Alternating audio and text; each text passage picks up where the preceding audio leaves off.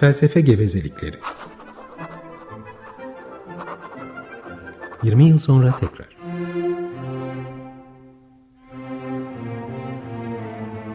Hazırlayan ve sunanlar Oruç Araoba ve Ferhat Taylan.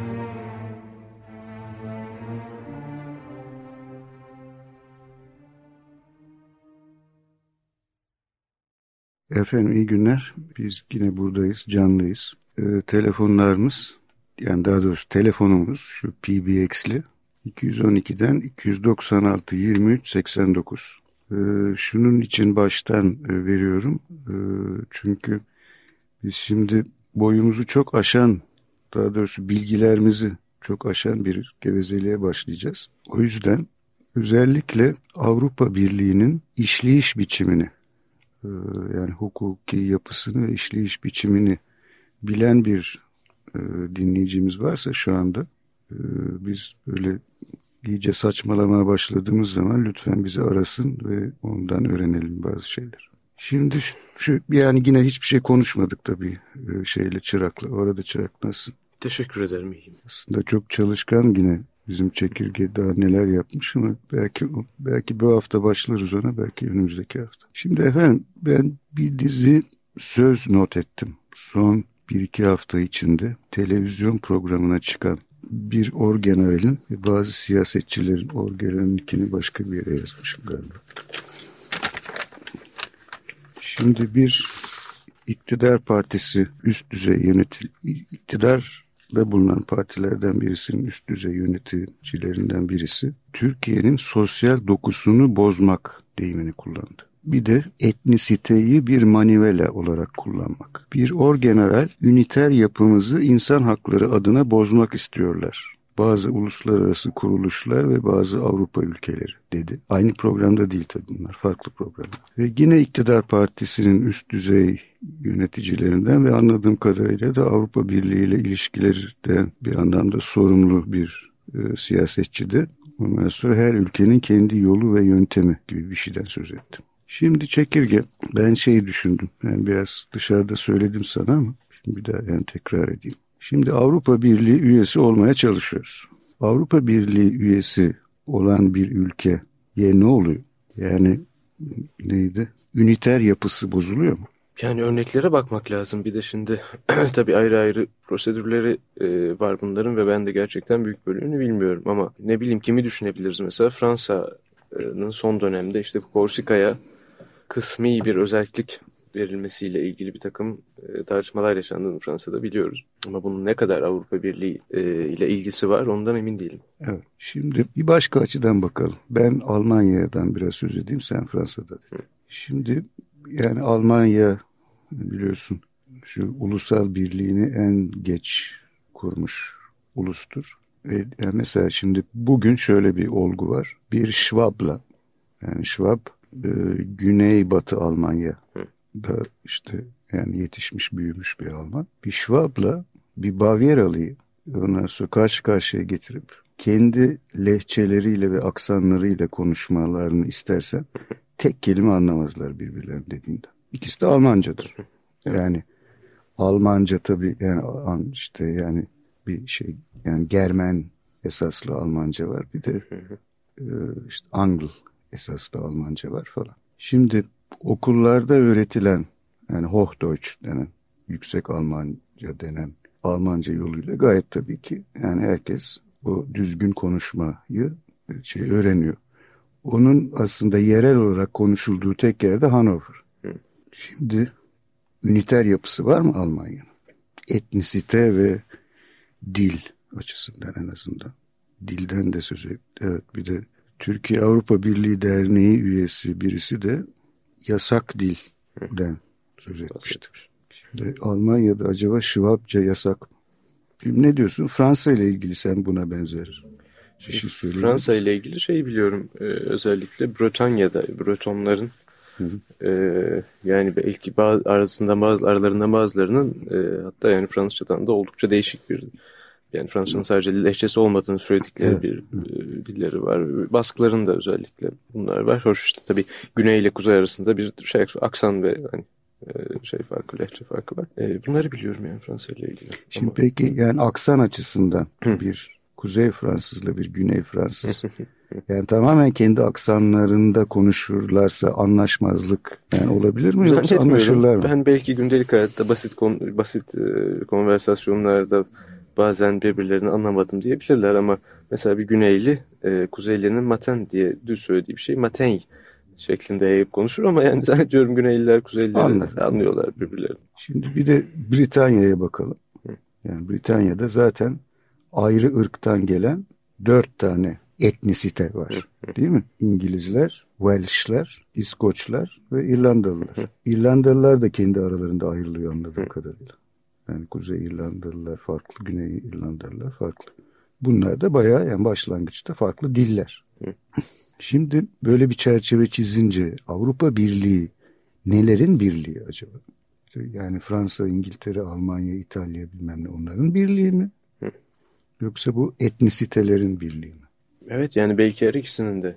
Ee, yani ama burada yaptığınız vurgu e, benim aklıma şunu getiriyor. Avrupa Birliği'nin kuruluş sürecinden itibaren özellikle son zamanlarda e, işte daha güçlü yerellikler yani yerel yönetimlerin güçlendirilmesi konusunda bazı düşünceler ve politikalar var. ee, işte hatta şeyleri bile telaffuz ediyorlar. Yani ulus devletlerin yavaş yavaş daha az, daha e, güçlerin azalacağı ve işte yerel yönetimlerin güçlerinin artacağı da telaffuz ediliyor. Yani. Yani çünkü fiili olarak şu anda e, aralarındaki sınırlar kalktı. Değil mi? Evet. Fransa'da nitekim bu tartışma çok güçlü yaşandı işte yani. Hükümet e, Korsika'ya kısmi özellik verirken ki orada da işte e, çok hani önemsiz de olsa bir takım ayrılıkçı hareketler vardı. Önemsiz derken yani terörizm açısından şiddetli söylüyorum. Şiddetli değillerdi. Ee, işte geçen senede zannediyorum hükümet bu özelliği tanıyınca işte e, İçişleri Bakanı zannediyorum e, ya da bir bakan istifa etti falan. Yani bu şeyler yaşanıyor. Çatışma yaşanıyor orada da. Şimdi yani bizim siyasilerimizi huzursuz eden galiba şu. Yani Türkiye diye bir ülke ortadan mı kalkacak diye endişeleniyorlar. Şimdi Almanya diye bir ülke ortadan mı kalkıyor? Ondan önce de şunu sormak lazım. Almanya diye bir ülke mi vardı zaten? yani şu anda var tabii. Eskiden bir ara yoktu. Şu anda da yok. Sınırları yok. Ya, ha, sınırları, evet. sınırları yok. Yani Hı. Ren Köprüsü'nden zırt diye geçiyorsun Strasbourg'a. Öteki aşağıdan gittiğin zaman ne kim, kimse nereye gidiyorsun da diye demiyor. Yani böyle yani görünüş olarak sınıra benzer bir şeyler var ama yani hiç kimse seni durdurup da bir şey yapmıyor. Evet. Yabancı plakalıysan falan tabii bu başka. Onlara ne yapıyorlar bilmiyorum. ben de bilmiyorum. Şimdi efendim peki biz şimdi hazır yabancılıktan falan söz edilmişken bugün e, işte çekirge ne çalalım diye sordu. Ondan sonra işte bir Fransız bir şey çalalım mı acaba dedi. Biraz fıştıklık etmek için. Ondan sonra ben daha iyisini düşündüm. Cezayirli bir Fransız çalalım dedim. Üstelik de burada böyle yani çekirgeye laf etme e, hakkını elde ediyorum. O da annesinin babasının proteinleri arasında gezinirken ben bu adamın e, konserine gitmiştim Ankara'da. Ankara'ya gelmişti. Evet Enrico Macias dinleyeceğiz bugün. Kaç yılından kalma olduğunu bilmiyorum. Bir long play. Disk doğurmuş. Altın altın altın plak almış. Onun çok ünlü e, şarkı yani şarkıları da adlarına göre biraz hinlik ederek seçtik. İlk dinleyeceğimiz Adieu Mon Yurdum Elveda. Hangisini kastediyor bilmiyorum. Cezayir mi Fransa'yı mı? Şimdi o arada da e, deminki gevezeliğimize katkıda bulunmak isteyen, isteyecek dinleyicilerimizi bekliyoruz efendim. Biz Enrico Macias'tan Adieu Mon Pais'i dinliyoruz. Evet efendim Enrico Macias'tan dinledik. Deminki sorunuzun cevabı da şarkının içinde geldi. Cezayir mi terk etmişti Fransa'yı mı acaba diyordunuz. Cezayir'i terk ettiği. Evet. Güneşi ve e, şey e, Mavi Denizi. Mavi Denizi. Terk edip herhalde de Marseille falan gitmemiş. Daha kuzeye e, bulutlu bir yere Ama gitmiş. gemiyle gitmiş. Gemiyle ama yani herhalde sonra güneş de yok dediğine göre Paris'e falan gitmiş. Yani Marsilya'da değil. e tabii Paris'e gitmiş. Evet efendim hiçbir dinleyicimiz yardımımıza koşmadı. Biz gevezeliğimize devam edelim. Şimdi bu, bu şey nedir o? Kopenhag kriterleri. Şimdi Avrupa Birliği üyesi olmak için gerekli olan koşullar. Bunlar ne istiyor? Her bir ülkeden, üye olacak olan ülkeden ve üye olan ülkeden. Şimdi hepsini bilmiyorum yani aklımda Birkaç tane bildiğini söyle. Tamam aklıma gelenler. Birincisi yani demokratikleşme ve insan hakları konusunda bazı kriterler var. Anayasada geçmesi gereken maddeler var. Ee, işte bizim anayasadan da zaten bir anayasa değişikliği e, istiyorlar bizden de daha demokratik bir anayasaya kavuşmamız için. Ee, bir de yani gerçekten hiç içeriğini bilmediğim ekonomik kriterler var. Ekonomiklere boş ver. İnsan hakları ile ilgili. Yani demokrasiyle ilgili ne tür bir şeyler var? Ya içeriğini e, bilmiyorum yani. Şu anda önümüzde de yok. yok Vardı hayır. aslında bir yerde. Söyleseydiniz. Evet ben işte hazır, hazırlıksız yapmamızın bu programı bazen böyle sonuçlar oluyor.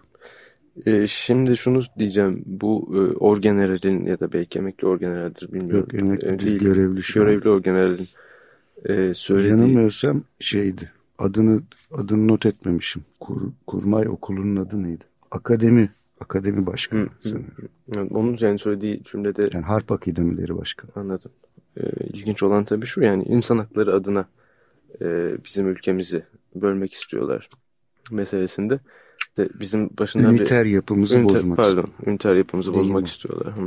bir dakika emin olalım. Üniter yapımızı insan hakları adına bozmak istiyorlar bazı uluslararası kuruluşlar ve bazı Avrupa ülkeleri. Evet. İşte yani bizim başımız başından beri programın e, yapmaya çalıştığımız bilmiyorum ne ölçüde yapabildik ama e, insan haklarını anlamak yani batıda neydi bize nasıl geliyor biz ne anlıyoruz e, tartışmalarıyla doğrudan ilgili. E, ve de yani bizlerin de ayrı ayrı yaşamlarını artık ilgilendiriyor. Çünkü Avrupa Birliği'ne girersek ya da girmezsek yaşamlarımız değişecek. Yani girmezsek de değişebilir. ee, şimdi o yüzden bu şeye bir bakabiliriz. Ee, 1789 İnsan ve Yurttaş Hakları Beyannamesi. Hı hı. Ee, de enteresan şeyler var. Ee, şimdi e, Fransızcası da var onun önünde. Şey, Türkçesi, şey, İngilizcesi de var. Bir de Türkçe'ye çevirmeyi de denedim. Ee, öyle konuşmuştuk. Şimdi e, kısa bir şey zaten istiyorsanız biraz okuyarak üzerinden tartışmayı deneyelim. E, peki. Yani bu böyle şeylerin, ülkelerin birlikte olacağı falan gibi bir şeyler var mı? Hayır onlar yok. Yok. Onlar yok. Peki başla bakalım. Şimdi e... efendim amacımız şöyle bir şey.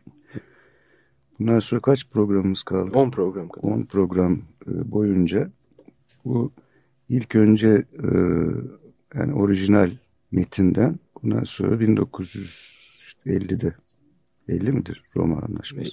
48 50, ya da 50 o civarlar. 50'de kabul edilen metinden metinleri boydan boya giderek işte bir tür yani yorumlama, anlama falan çalışacağız. Sen istersen İngilizcesini bana ver, sen Fransızcasını tut. Şimdi evet benim bir de e, ilgimi çeken aslında bu e, 1789'daki metinle e, daha sonra Birleşmiş Milletler'in yayınladığı İnsan Hakları Evrensel Beyannamesi arasındaki farklılıklar. Çok iyi. E, çünkü gerçekten önemli şeyler içeriyorlar. Bir saniye ben İngilizcesini. Dur ben de var. Var mı sizde? Var. Tamam şimdi ben Fransızca metinden e, bir miktar çevirmeyi denedim. Oradan biraz başlıyorum. Şimdi bunun girişinde deniyor ki ulusal meclis biçiminde toplanan Fransız halkının temsilcileri insan haklarının unutulmasının, göz ardı edilmesinin veya hor görülmesinin, halkın mutsuzluğunun ve hükümetlerdeki yolsuzluğun tek sebebi olduğunu düşünerek görkemli bir beyannamede bu beyannamenin onlara durmaksızın haklarını ve ödevlerini hatırlatması, her an bütün politik nedenlerle mukayese edilebilecek olan yürütme, pardon, yasama ve yürütme gücünün eylemlerin saygınlığını, yurttaşların basit ve tartışılmaz ilkeler üzerine kurulmuş taleplerinin anayasanın ve herkesin mutluluğunun korunmasına yönelmesi amacıyla insanın doğal, devredilemez ve kutsal haklarını açıklama kararına varmışlardır. Çok uzun bir cümle. E, bilmiyorum dinlerken anlaşılabiliyor mu ama bu giriş cümlesiydi. Şimdi iki, iki, iki nokta e, çok ilginç. Bir, hükümetlerin nesi dedi? E, hükümetlerdeki yolsuzluğun tek Yolsuzluk. sebebi. Ne, neyin karşı? E, korupsiyon korupsiyon. Hı hı. Şimdi o bir krallık yıkıyorlar değil mi? Evet. Hı. Korupsiyon mu oluyormuş krallıklarda? Ne korupsiyon? Ne demek kralın korupsiyon yapması ki? Yani zaten her şeyin sahibi. Hı, doğru evet. Doğru. Ama bir çürümüşlük falan görmüşler yine. Değil mi? Yani ya, korupsiyonun öyle bir anlamı da var. Yolsuzluk gibi belki bir şeyler. Hı. Rüşvet falan mı alıyorlar acaba? Kardinaller falan. Hı? Teatlar ediyorlarmış. Değil mi? Peki. İkincisi kutsal. Hı, evet. Evet. Ne? Sakrosankt mı? Ee, kutsalı hemen bir dakika bakayım şey e, sakre olması gerekir Sakre. ama e, şimdi bulamadım burada. Sakre. Sakre, sakre evet sakreymiş. Hı hı. Evet bu ilginç çünkü ötekinde yok. Yok evet ben de ondan biraz sonra bahsetmeyi düşünüyorum. Öyle mi? Peki. E, şurada da bu şey bitiyor giriş bölümü. Sonuç olarak ulusal meclis. Şimdi burada et suprem ulusal şey e, ulu varlık gibi bir laf var. Ben onu çevirecek olsaydım Allahü Teala e, demeyi düşünebilirdim. Bilmiyorum karşılıyor mu? Zaten onu karşı. Değil mi? Allahü Teala. Ulusal Meclis e, Allahü Teala'nın varlığı ve himayesi altında ilişikteki yurttaş ve insan haklarını tanır ve ilan eder diye başlıyor ve sonra 17 madde var. E, şimdi istiyorsanız hızlı bir şekilde yani bir biraz okuyayım ondan sonra şeylerine geçelim. Oldu peki sonra geri döneriz. Tamam. Madde 1. İnsanlar özgür ve hakları bakımından eşit doğar ve yaşarlar. Toplumsal farklılıklar yalnızca ortak yararlık üzerine kurulabilirler. Madde 2. Bütün politik örgütlenmelerin amacı insanın doğal ve ebedi e, haklarının korunmasıdır. Bu haklar özgürlük, Ebedi. özgürlük, O mülkiyet... da yeni metinde yok. Yok evet. E, bu haklar özgürlük, mülkiyet, güvenlik ve baskıya direnmedir. Madde 3. Tüm hakimiyetin ilkesi temel olarak ulusta yatar. Hiçbir kimse ya da topluluk kaynağını açıkça ondan almayan bir otorite kullanamaz. Madde 4. Özgürlük başkasına zarar vermeyen şeyi yapmaktır. Aynı şekilde her insanın doğal haklarının uygulanması, toplumun diğer üyelerinin de bu aynı haklardan yararlanmalarının sağlaması dışında bir sebeple sınırlandırılamaz. Bu sınırlar, sınırlandırmalar yalnızca yasa tarafından belirlenebilir. Madde 5. Yasa yalnızca topluma zararlı eylemleri yasaklama hakkına sahiptir. Yasa tarafından yasaklanmamış hiçbir şey engellenemez ve hiç kimse yaşa- yasa tarafından emredilmeyen bir şeyi yapmak zorunda bırakılamaz. Evet. Evet. Montesquieu. Evet. Madde 6. Yasa ortak istencin ifadesidir. Bütün yurttaşlar kişisel olarak veya temsilcileri aracılığıyla onun oluşumuna katkıda bulunma hakkına sahiptirler. Yasa cezalandırsa da korusa da herkes için aynı olmalıdır. Onun gözünde eşit olan bütün yurttaşlar kapasiteleri ölçüsünde ve aralarında erdem ve yetenekleri dışında hiçbir ayrım yapılmaksızın eşit bir biçimde bütün konumlara ve kamu görevlerine kabul edilebilirler. Madde 7. Hiçbir insan yasada belirlenmiş haller ve onun buyurduğu biçimler dışında suçlanamaz, alıkoyunlamaz ve tutuklanamaz. E, keyfi emirleri teşvik edenler, uygulayanlar ve uygulatanlar, uygulatanlar cezalandırılmalıdırlar. Ama e, yasanın iradesiyle çağrılmış veya yakalanmış her yurttaş derhal itaat etmelidir. Direniş durumunda kendini suçlu hale getirecektir. Hı. Bu da bizim dersimiz sivil itaatsizlik meselesi açısından ilginçti. Madde 8. Yasa yalnızca sıkı sıkıya ve açıkça gerekli cezaları düzenleyebilir ve hiç kimse suçun işlenmesinden önce düzenlenmiş, resmen ilan edilmiş ve yasal olarak uygulanmış yasanın iradesi dışında cezalandırılamaz. Madde 9. Her insanın suçlu olduğu bildirilinceye kadar masum olduğu varsayılır. Eğer tutuklanmasına karar, karar verilmemişse Bildir, bildirmek neyin karşılığı? Ee, bir saniye bakayım. Yasal olarak bildirilmiş e, diye mi çevirdim? Madde 9. Deklare. Deklare. Deklare. Hı hı. Hı. Kanıtlanmış değil yani. İlginç. Bildirilmiş diyor. Ee, Kanıtlanmış olduğunu var mı sayıyor? Yani de, declare edilmiş. e, mahkeme Çünkü kararında. e, kanıtlanmış. Evet. Hı. Herhalde peki. Ee, kişiliğini korumayan bütün e, sertlikler e, dedim buraya yasa tarafından ciddi biçimde cezalandırılmalıdır. E, madde 10 dile getirilmeleri yasa tarafından kurulmuş kamu düzenini bozmadığı sürece hiç kimse dini bile olsa görüşleri yüzünden hırpalanamaz ya da kaygılandırılamaz. Dini bile olsa. Dini bile olsa. Madde 11. Düşünce ve fikirlerin özgür dolaşımı insanın en değerli haklarından biridir. Bu halde her vatandaş e, bu özgürlüğün yasa tarafından belirlenmiş kötü kullanım halleri dışında özgürce konuşma, yazma, yayın yapma hakkına sahiptir. Madde 12. İnsan ve yurttaş haklarının korunması kamusal bir kuvveti gerektirir. Bu kuvvet onun teslim edildiği kişilerin özel yararı için değil herkesin avantajı yararı için oluşturulmuştur. Madde 13. Kamu kuvvetinin idaresi ve yönetim harcamaları için ortak bir katkı vazgeçilmezdir. Bu vatandaşların imkanları doğrultusunda onlar arasında eşit olarak paylaştırılmalıdır. Vergi ile ilgili madde 14. hmm, Her vatandaş kişisel olarak veya temsilcileri aracılığıyla kamusal katkının gerekliliğini değerlendirme, onu özgürce onaylama, kullanımını izleme ve pay miktarını, matrahı, tahsili ve süreyi belirleme hakkına sahiptir. Madde 15. Toplum yönetiminin tüm görevlilerine hesap sorma hakkına sahiptir. Hı. Bir dakika. Bir daha oku. 15. maddeyi mi? Hı. Toplum yönetiminin tüm görevlilerine hesap sorma hakkına sahiptir. Güzel. Madde 16. Haklarının güvence altına alınmadığı ve kuvvetler ayrımının bulunmadığı hiçbir toplum anayasal değildir ya da hiçbir toplumun anayasası yoktur. E, madde 17. Hiç kimse yasal olarak saptanmış kamu gerekliliğinin zorladığı haller ile adil ve önceden bildirilmiş bir tazminatın gerektirmediği hallerde tecavüz edilemez ve kutsal bir hak olan mülkiyet hakkında mahrum bırakılamaz. Bu da sonuncu maddeydi. Şimdi gerçekten çok ilginç bir metin olduğunu ben bunu düşünüyorum. Yani e, özellikle de Birleşmiş Milletler'in 1950'de açıkladığı beyannameyle arasındaki farklar açısından. Şimdi öncelikle bu doğal hukuk nasıl geçiyor bu metinde? Yani bir miktar işte e, bu metnin bu söylemin analizini yapmaya çalıştım. Önce şey var insan haklarının unutulması ve göz ardı edilmesi ifadesi var giriş bölümünde. Daha sonra onlara haklarını hatırlatmak var. Ee, insanların doğal, devredilemez ve kutsal hakları e, ifadeleri var giriş bölümünde. Daha sonra insanın doğal ve ebe, e, ebedi hakları ikinci maddede geçiyor. İnsanın doğal hakları yine dördüncü maddede geçiyor. Son olarak da kutsal ve tecavüz edilemez bir hak olan mülkiyet, mülkiyet hakkı e, geçiyor. O da zaten son madde. Şimdi evet herkesin dikkatini çekmiştir. Sizin de çekti zaten. Kutsal Hı -hı. lafı işte iki kere geçiyor. Bir de şey var. Allah-u Teala'nın himayesi e, ve huzurunda e, oluyor bu beyannamenin okunması. Daha sonra tabii Birleşmiş Milletler'de Şimdi o, o tabii e, yani et süprem miydi? Hı hı.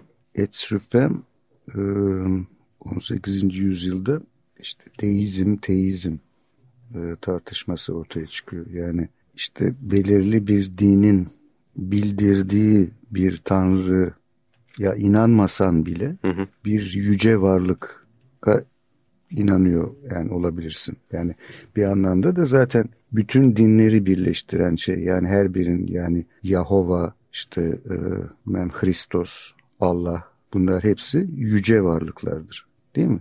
Hı. Bir anlamda yani tek bir dine bağlı olmamak ama yine de dindar olmak gibi bir şey evet. isteniyor ve o, o, o da işte kutsal ve e, ebedi. Yani değil mi? Yani modern metinlerde insan hakları için kutsal ve ebedi falan denmiyor. Denmiyor. Burada öyle bir şey deme ihtiyacını duymuşlar. Ama ta tarihi açısından çok ilginç tabii insan haklarının. Evet. Yani bu kavramlarla örtülü bir şekilde kurulmuş olmaları. Bir ara daha verelim mi ondan sonra Peki, konuşalım. Ver. bir şey Cezayirli Fransız'a ya da Fransız Cezayirli'ye nasıl demek gerekiyorsa ona devam ediyoruz. Şimdi işte kendi yurdunu terk etti. Şimdi de bütün ülkelerin e, çocuklarıyla ilgili bir şarkı söyleyecek. Sen oku ben doğrusu okuyalım. Enfant de tout pays. Enfant de tout pays. Bütün ülkelerin çocukları. Evet efendim Enrico Macias'tan dinledik. Bütün ülkelerin çocukları. Ben nasıl girmiştim konsere biliyor musun? Bilmiyorum. Çekirge. Lise 2'deydim galiba. Şimdi Ulus Sineması'ndaydı konser. İki buçuk liraydı. Benim öyle bir param yoktu. İki buçuk lira düşünsün. Şimdi fakat bir enayilik yapmışlardı. Şimdi sinemada yani film oynamaya devam ediyordu. Saat 7'de de konser vardı. Hmm. 7 miydi 9 muydu? Neyse hatırlamıyorum şimdi tam yani saatini. Biz iki arkadaş bir seans önce filme girdik. O, o yani 25 kuruş muydu neydi? Ondan sonra filmin or, yani ya da sonlarına doğru gidip tuvalete ondan sonra bir tuvalete girdik ve beklemeye başladık. Güzel bir planmış. Güzel. Ondan sonra işte sinema seyredenler boşaldı. Ötekiler gelmeye başlayınca çıktık dışarı. Evet. Böyle bir hinlik yapmıştık efendim gençliğimizde. Evet, Peki. Komansiyas'ın son şarkısı da hmm, şeydi. Yeryüzünü cennet yapalım diyor değil mi? Evet. Liberté, Egalite, Fraternite'nin son Hı. kısmı daha çok değil mi? Fraternite meselesiyle ilgili. Şimdi demin bu e, doğal hukuktan bahsediyordum. Benim e, aklıma bunu e, 1789 İnsan ve Yurttaş Hakları Beyannamesini ya da bildirisini okurken ve çevirirken bu doğal hukuk sorusu çok takıldı. Özellikle de metinde geçtiği biçimiyle. Yani o da şu, e, insanların e, tartışılmaz, mutlak, doğal ve hatta kutsal e, haklara sahip oldukları gerçeğinden bahsediliyor. Yani böyle bir şey var bu zaten e, temel alınarak konuşuyor. Mesela insan, insan doğuştan mülkiyet hakkına sahip. Yani şu burada insanlar bu haklara sahip olmalıdırlar denmiyor. Mesela bu haklar zaten varlar. Sahiptirler. Sahipler. Bunların işte unutulmamalı mesela bu haklar. Göz ardı da edilmemeli ama korunmalı. Yani biz şimdi her ne kadar programımızda yani insan haklarının ne olduğunu anlamaya çalışıyor ve e, işte bu hakların çiğnendikleri durumlarda e, korunmalarını e, işte korunmalarına çağrı yapıyorsak da burada bir tür e, epistemolojik belki bir sorgulamaya e, gitmek doğru olabilir gibime geliyor. Yani bu insanın mutlak, doğal ve kutsal haklarının ve ebedi e, haklarının böyle ebedi bir hakikat olması e, önermesinin dayanakları nedir? Şimdi, şimdi bak bir yani ilk bakış açısı şu. Bu bu metinle birlikte ilk defa şu ya da bu ülkenin kendi yasalarının üstünde bir metin ortaya çıkıyor. Evet. Değil mi? Yani o işte 200 yıl sonra Birleşmiş Milletler'in kabul ettiği metinde de yani üç aşağı beş yukarı aynı, aynı bakış açısı var. Yani bu ne demek? Yani sen artık bir Fransız, bir İngiliz, bir Alman, bir İtalyan olarak değil, bir insan, insan olarak söz konususun evet. burada. Ve işte o yüzden de yani bütün insanlar için evet. ortaya koyuyor. Yani Hı -hı. gerçi yurttaşlık lafı da geçiyor ama insan ve yurttaş hakları. Evet. Değil mi? Yani yurttaş olma tabii kendi yani çünkü bu metne dayanılarak değil mi Fransa'da bir, bir sürü anayasa yazılıyor. Evet. İşte birinci cumhuriyet, ikinci cumhuriyet, üçüncü cumhuriyet hep değişiyor, değişiyor bilmem ne ama bu değişmiyor. Bu çünkü insanın insan olarak sahip olduğu nitelikleri ele almaya çalışıyor. Bir Fransız olarak değil. Evet. Yani nitekimde devreye insan doğası fikri geliyor. Evet. Yani doğası evet. itibariyle eşit olan insanlık meselesi devreye giriyor. Evet. Yani işte o yüzden e, Tanrı'ya, kutsallığa falan e, başvurma gereğini duyuyorlar. Evet. Değil mi? Yani şimdi Hutantuların inandıkları Tanrı başka. Değil mi? Ama o, yani ona deniyor ki sen Hutantu değilsin, insansın ilk önce. Evet. Yani bir şey e, Birleşmiş Milletler'in beyannamesiyle bir ilginç aralarındaki ilginç farklardan bir tanesi de mesela insanın kendisini geliştirmesi diye bir fikir hiç yok. Hı. Ya da hani bizim 1950'lerden beri psikolojinin çok sevdiği insanı kendini şey yapması, e, kendini geliştirmesi, yaratması. Başka bir laf vardı unuttum. Kendi kişiliğini geliştirmesi. Yani kendini gerçekleştirmesi kavramı. Hı. Bu hiç yok mesela.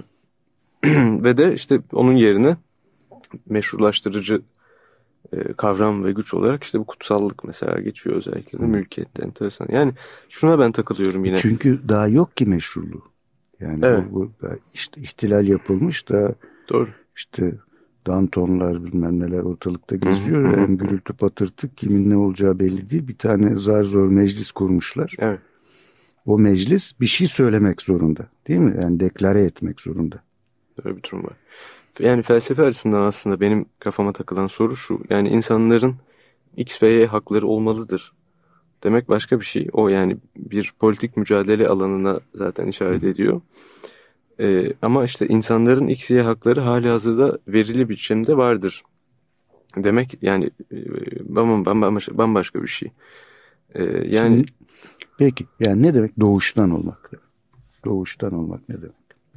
Hep yine aynı noktaya geliyoruz ya. Evet. Benim doğuştan iki tane böbreğim var. Bak, 15 tane de hakkım. Hı hı. Ben de oraya takılıyorum. Yani bu ne demek doğuştan? Nedir Fransızcası? Nas, nasen ne, ne? Şimdi eşit doğarlar e, var. Doğuştan hakları vardır. E, birinci Nes, evet hommes nes et demeure libre ego droit. Born free and equal in dignity evet. and rights. Hı hı. Öyle doğarlar. Evet. Ne demek bir şeyin doğuştan olması? Demek ki onun bir özü var. Yani insanın bir özü var ve o öze giren tek tek bireyler doğdukları zaman bunlara sahipler. Çünkü özde var. Tamam zaten öz doğuştan olan demek. Yani. Şimdi e, şeyini düşün. Yani tersini düşün. Doğuştan olmadığını bu Doğuştan olmayan ama senin senin sahip olduğun bir şey senin kendi kazandığın bir şey edindiğin, olabilir. Edindiğin, kazandığın. Sana öğretilmiş bilmem ne falan bir şey. Değil mi? Evet. Şimdi yani konuştuğumuz dil, yani Türkçe ikimizde de doğuştan evet. yoktu. Değil mi? Ama ne vardı doğuşta? Dil öğrenme yeteneği vardı. Yeteneği vardı. Değil mi? Evet. Dil yani dil öğrenme olanağı vardı. Hani konuşmuştuk ya da. önce. Evet, evet. Yani işte haklar o anlamda olanaklar yalnızca. Yani ben sonraki yaşamımda yapıp edeceklerimin bir tür temeli olarak Hı. onlara sahibim zaten doğuşta. Öyle doğuyorum. Doğduğum zaman mesela o zaman mülkiyette sahip olma. Ha, şimdi o başka. var. Onu ama bak çok ilginç. En son maddeye saklamışlar. de kutsal olduğunu söylüyorlar zaten. Çünkü öteki mesela ilk dört ana hak arasında sayılıyor mülkiyette. Güvenlik gibi mesela ama ne bileyim güvenlikten bahsederken kutsal olduğunu söylemiyor. Mülkiyetten bahsederken bunun kutsal olduğu bunun ayrıca altı çiziliyor. E tabi burjuva devrimi yapıyorlar. Mülkiyeti kutsal saymayıp da ne yapacaklar? Neyse o, o, o çok önemli değil. Yani öteki yani doğuştan olmak o demek. Yani işte yani gözünün önüne getir bir yeni doğmuş bir çocuk. Nesi var ki onun yani? Nesi belli ki? Hiçbir şeysi belli değil. İşte 46 tane kromozomu var. Onlar ne yapmışsa ne yapmış. Yani bütün sonraki yaşamında yapıp edeceklerin temeli yalnızca o işte yani sahip olduğu e, şeyler, olanaklar işte dil öğrenmek, bilmem ne yapmak falan.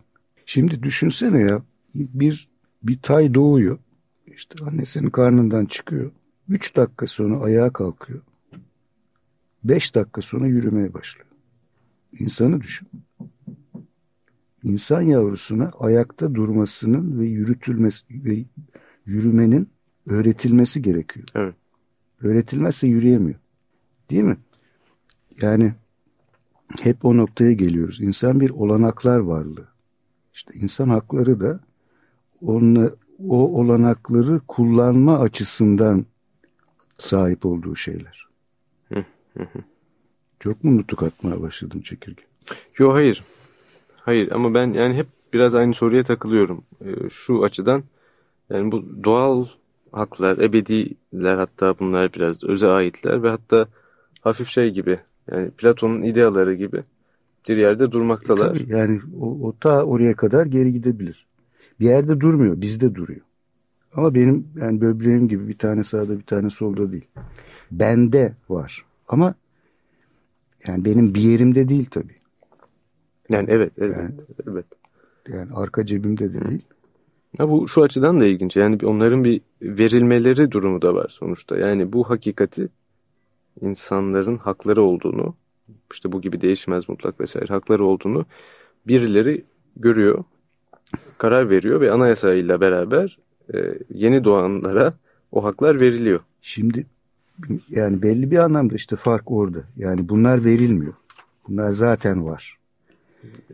Yani sonradan bunlara göre düzenlenmiş olan anayasalar ve onlara onlara göre düzenlenen yasalar onları veriyor ya da vermiyor Hı. ya da şu biçimde veriyor ya da bu, bu biçimde vermiyor. Hı. Değil mi? Yani e, şimdi ya bunun bu kadar yayın e, yalın olması ötekinin neredeyse dört misli değil mi? Evet. Birleşmiş Milletler'inki.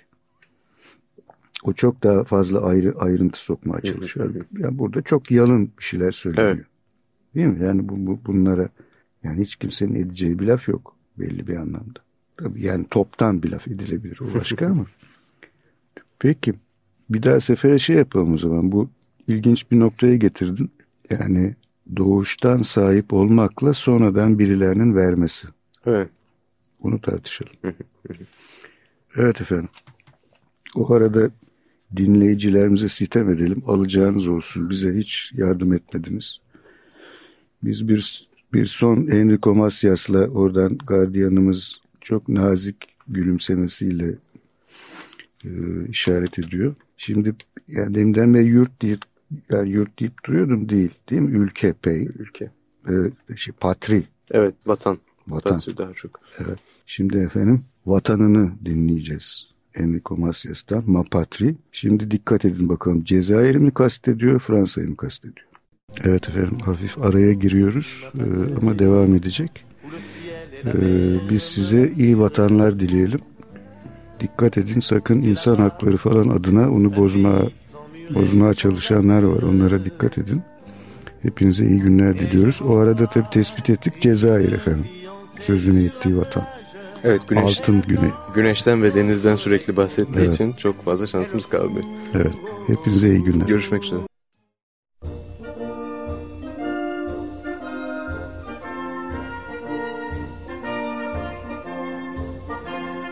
Felsefe gevezelikleri. Hakikaten. Hak, hukuk, hakikat vesaire. Usta geveze, Oruç Aroğla. çırak geveze, Ferhat Taylan. 20 yıl sonra tekrar.